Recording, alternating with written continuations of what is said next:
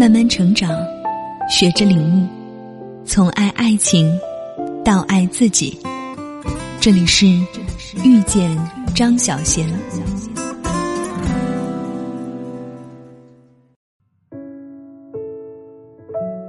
第一炉香上映了，随着电影引起的广泛热议，祖师奶奶张爱玲又一次被推到了国民舞台。祖师奶奶在民国登场，一亮相就是风华绝代的，直到今天仍然坐拥无数粉丝。她一袭旗袍，外裹浴衣，带着她创造的女子缓缓登台，给台下的观众留下一抹洞悉世事的微笑。在大部分人心里，张爱玲是刻薄的女作家，她对待自己笔下的女性总是那么冷酷无情，总不给一个好的结局，把玩着他们的悲剧，毫不留情。但事实上，她身上有种洞悉一切的善良，她是爱女性的，更是肯定女性的力量的。她的女性主义是表面的批判，骨子里的拯救。他就像那些忠言逆耳的大臣，心底有股热腾腾的抱负，道出来却是冷冰冰的警句，只为了唤醒女孩子们来看一看清醒的世界。四岁那年，留着童子头的张爱玲抱着一只洋娃娃坐在藤椅上拍照，像颗玫瑰馅的小汤圆，眼睛却是大人的。很久之后，女童变成老奶奶了，和人谈起那张照片说。我喜欢自己四岁那年怀疑一切的眼光，因为怀疑，对一些看到的事情不会着急相信，不会急于判断对错，情绪不显山露水，对世界的态度便能保持旁观。这和他崇拜自己的爷爷有关。爷爷是晚清名臣张佩伦，那个时期的遗老们看待世界总有一种疏离。面对衰败的朝廷，总有股冷静的哀惊，这影响了他看世界的方式。他看待整个女性群体，就像看待一个国家。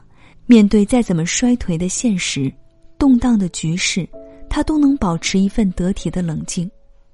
但他倒不是对自己宽容、对他人苛刻的那类女子。当他在描写那些女性的悲剧时，并没有将自己抽身开来。而是共同承受着女性的命运。旧时代的男人喜欢一个家人冰清玉洁的活在他们创造的世界里，但在新旧时代交替下，曾经代表女性最高审美追求的家人文化已经不适用了。但是女人们不敢开口说我要，不敢爱，不敢欲，不敢追求大房子，压抑自己的一切欲求。张爱玲也不是传统意义上的家人。她是最入世的女人，她直面自己食色性也的欲望，并希望其他女人都能明白这个的正当性。她是纵情声色的，爱华服，爱拍照，爱吃甜腻的糕点，爱喝加糖的红茶，是坦坦荡荡的享乐主义者。她更是逐爱的，期盼情色在欲的婚姻。她不顾世人的指责和胡兰成公开交往。也不忌讳自己是大家闺秀，提着个行李箱就跟着一辆陌生的车去找自己的丈夫。她不矜持的等待，更不做无谓的抱怨。她追。女人是可以开口说我要的，也是可以撒开腿去追男人的。王小波那句名言也可以为张爱玲女士做个注脚。那是我一生的黄金时代，我有好多奢望，我想爱。想吃，还想在一瞬间变成天上半明半暗的云。张爱玲写女子恋爱的反应，第一炉香里的葛威龙是无数小的冷冷的快乐，像精灵一般在她的身体的每一份摇颤。倾城之恋里的白流苏和范柳原在亲嘴的时候，感到两人跌进了镜子里那个黄昏的世界里去了，凉的凉，烫的烫，野火花直烧上身来。《金锁记》里的曹七巧站在窗户前偷看心上人，晴天的风像一群白鸽子钻进心上人的纺绸裤褂里去，他的眼前仿佛挂了冰冷的珍珠帘，一阵热风来了，把那帘子紧紧贴在他脸上，风去了，又把帘子吸了回去。他创造的这几位女性，无论是堕落的千金，还是心理畸形的母亲，在恋爱的时候，统统是一副洁白的、明亮的画面。那是属于女孩子本源上的美好，她从一开始就肯定。回到自己，她是小团圆里爱恋邵之庸的九莉，像小女孩那样写着心底的情书。她的过去里没有我，曲折的流年。深深的庭院，空房里晒着的太阳，已经成为古代的太阳了。我要一直跑进去，大喊：“我在这儿，我在这儿啊！”她也是《异乡记》里那个追寻爱人的小姑娘，寄宿在农人家里，睡前咬着手指头哭，口中念叨着自己的哈尼。他毫不避讳的写着一个女人对于一个男人的崇拜、依赖、向往。那句十分著名的“他见到他变得很低很低，低到尘埃里，再开出花来”，也是自己在爱情中的写照。他说：“女人要崇拜才快乐，男人要被崇拜才快乐。”这句常被说卑微之爱的尘埃之花，反而是张爱玲的快乐。他已经那么强了，他想要一个比他强的人来欣赏他，让他可以崇拜。只是属于他的一大乐事，也是他本质里头的温柔。胡兰成说他：“你其实很温柔，像日本女人。而一个敢坦然去低头去崇拜的女子，生活中肯定不缺被崇拜的抬头时刻。你看她的照片，每一张都在仰头。套用萧红的句式来说，你觉得我卑微，我自己还觉得挺快乐。”还在读中学那会儿，张爱玲在学生档案里回答了一个问题：最怕的东西是什么？他回死。他是一个非常关心此事的作家，不关心彼岸，所以他没有宗教信仰。他说：“如果要有信仰，他只信大地之母。因为关注世俗，他的文章是现实主义的，充满日常琐碎，也演绎男女之间的算计，看起来毫不留情。”实则是毫不掩饰的诚实。那些男女都是现实中存在的人，那些问题也都是男女之间要面对的事。他只是抹去中国文学里才子佳人式的包装，直接给你看着男欢女爱要面临的现实考验。他不教你自欺欺人，不教你自我美化，他教你诚实的面对问题，解决他们，方能迎来真正的现实安稳。在这点上。他是走实修路线的。徐子东说，他打破了五四以来的基本爱情模式：男性给女性讲文化、讲知识、讲道理，唤醒女性；而女性非常纯真善良，被男性的知识风采所感染，陷入了爱情。但在他这里，女人满脑子想的都是饭票，是极现实的问题。男人讲爱情，讲执子之手，与子偕老，他听不太懂。只要结婚就好。张爱玲小说的文学意义在于，她提供了一种完全不同的女性的声音。第一炉香是张爱玲的一个警告。曾经有上海名媛总是模仿葛威龙，张爱玲很纳闷儿。她说：“其实自己并不爱那样的女子。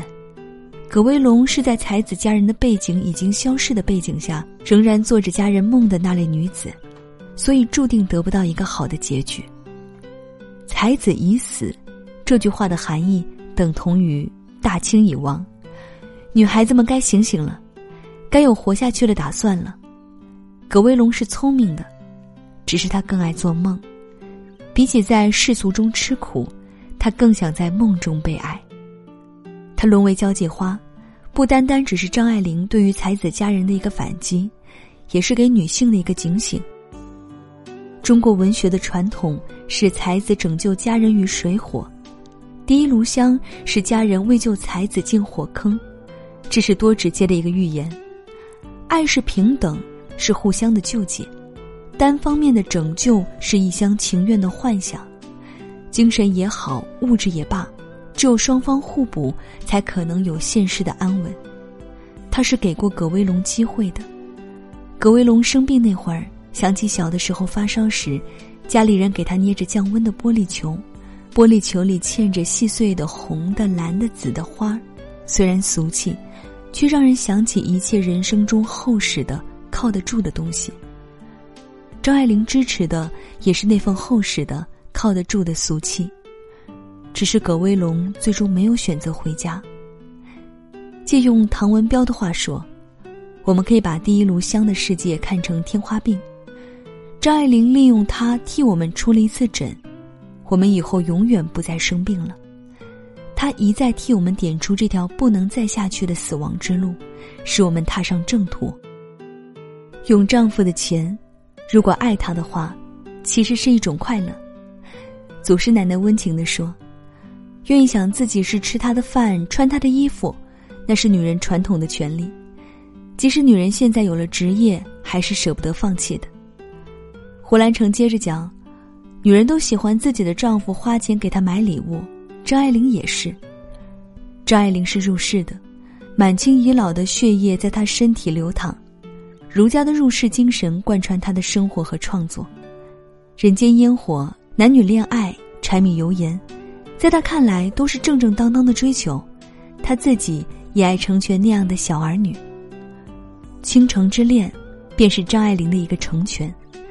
他让一个离过婚的女人和一个浪子斗阵，棋逢对手，互相算计，听起来真是不浪漫，读起来却是实打实的真相。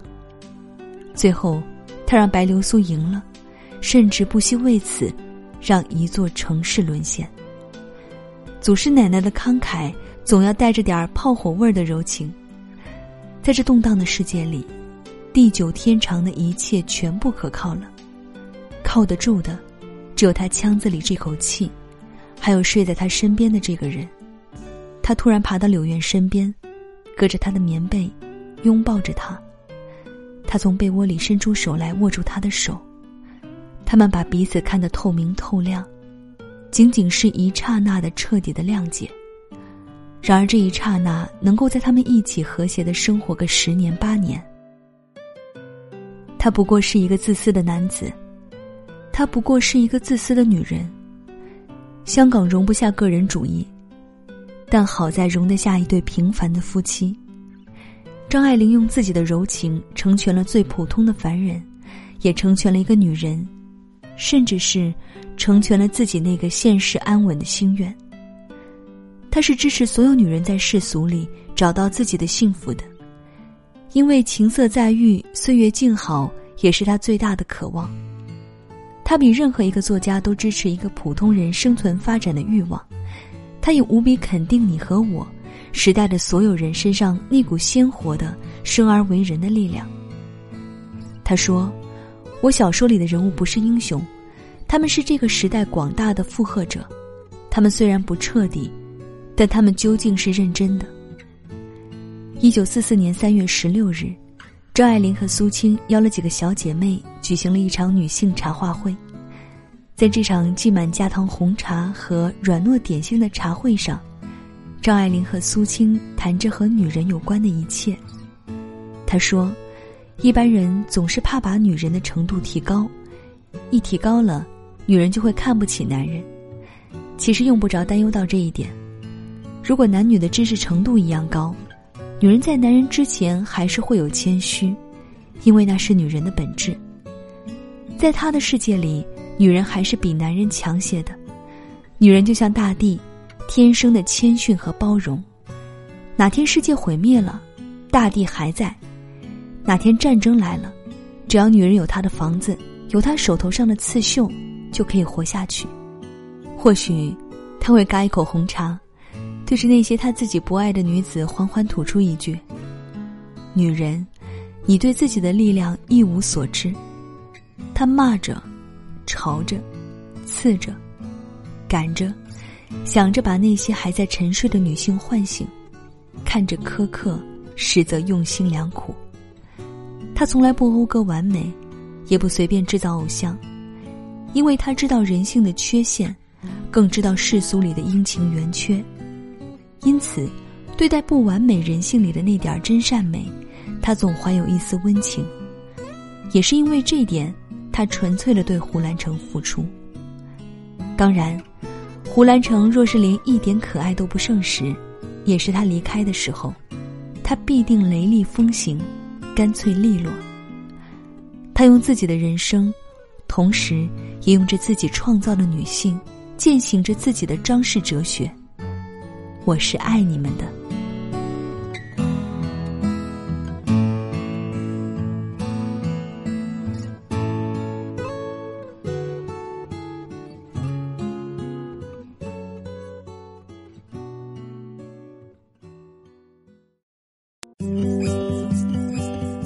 本节目由遇见张小娴和喜马拉雅联合出品。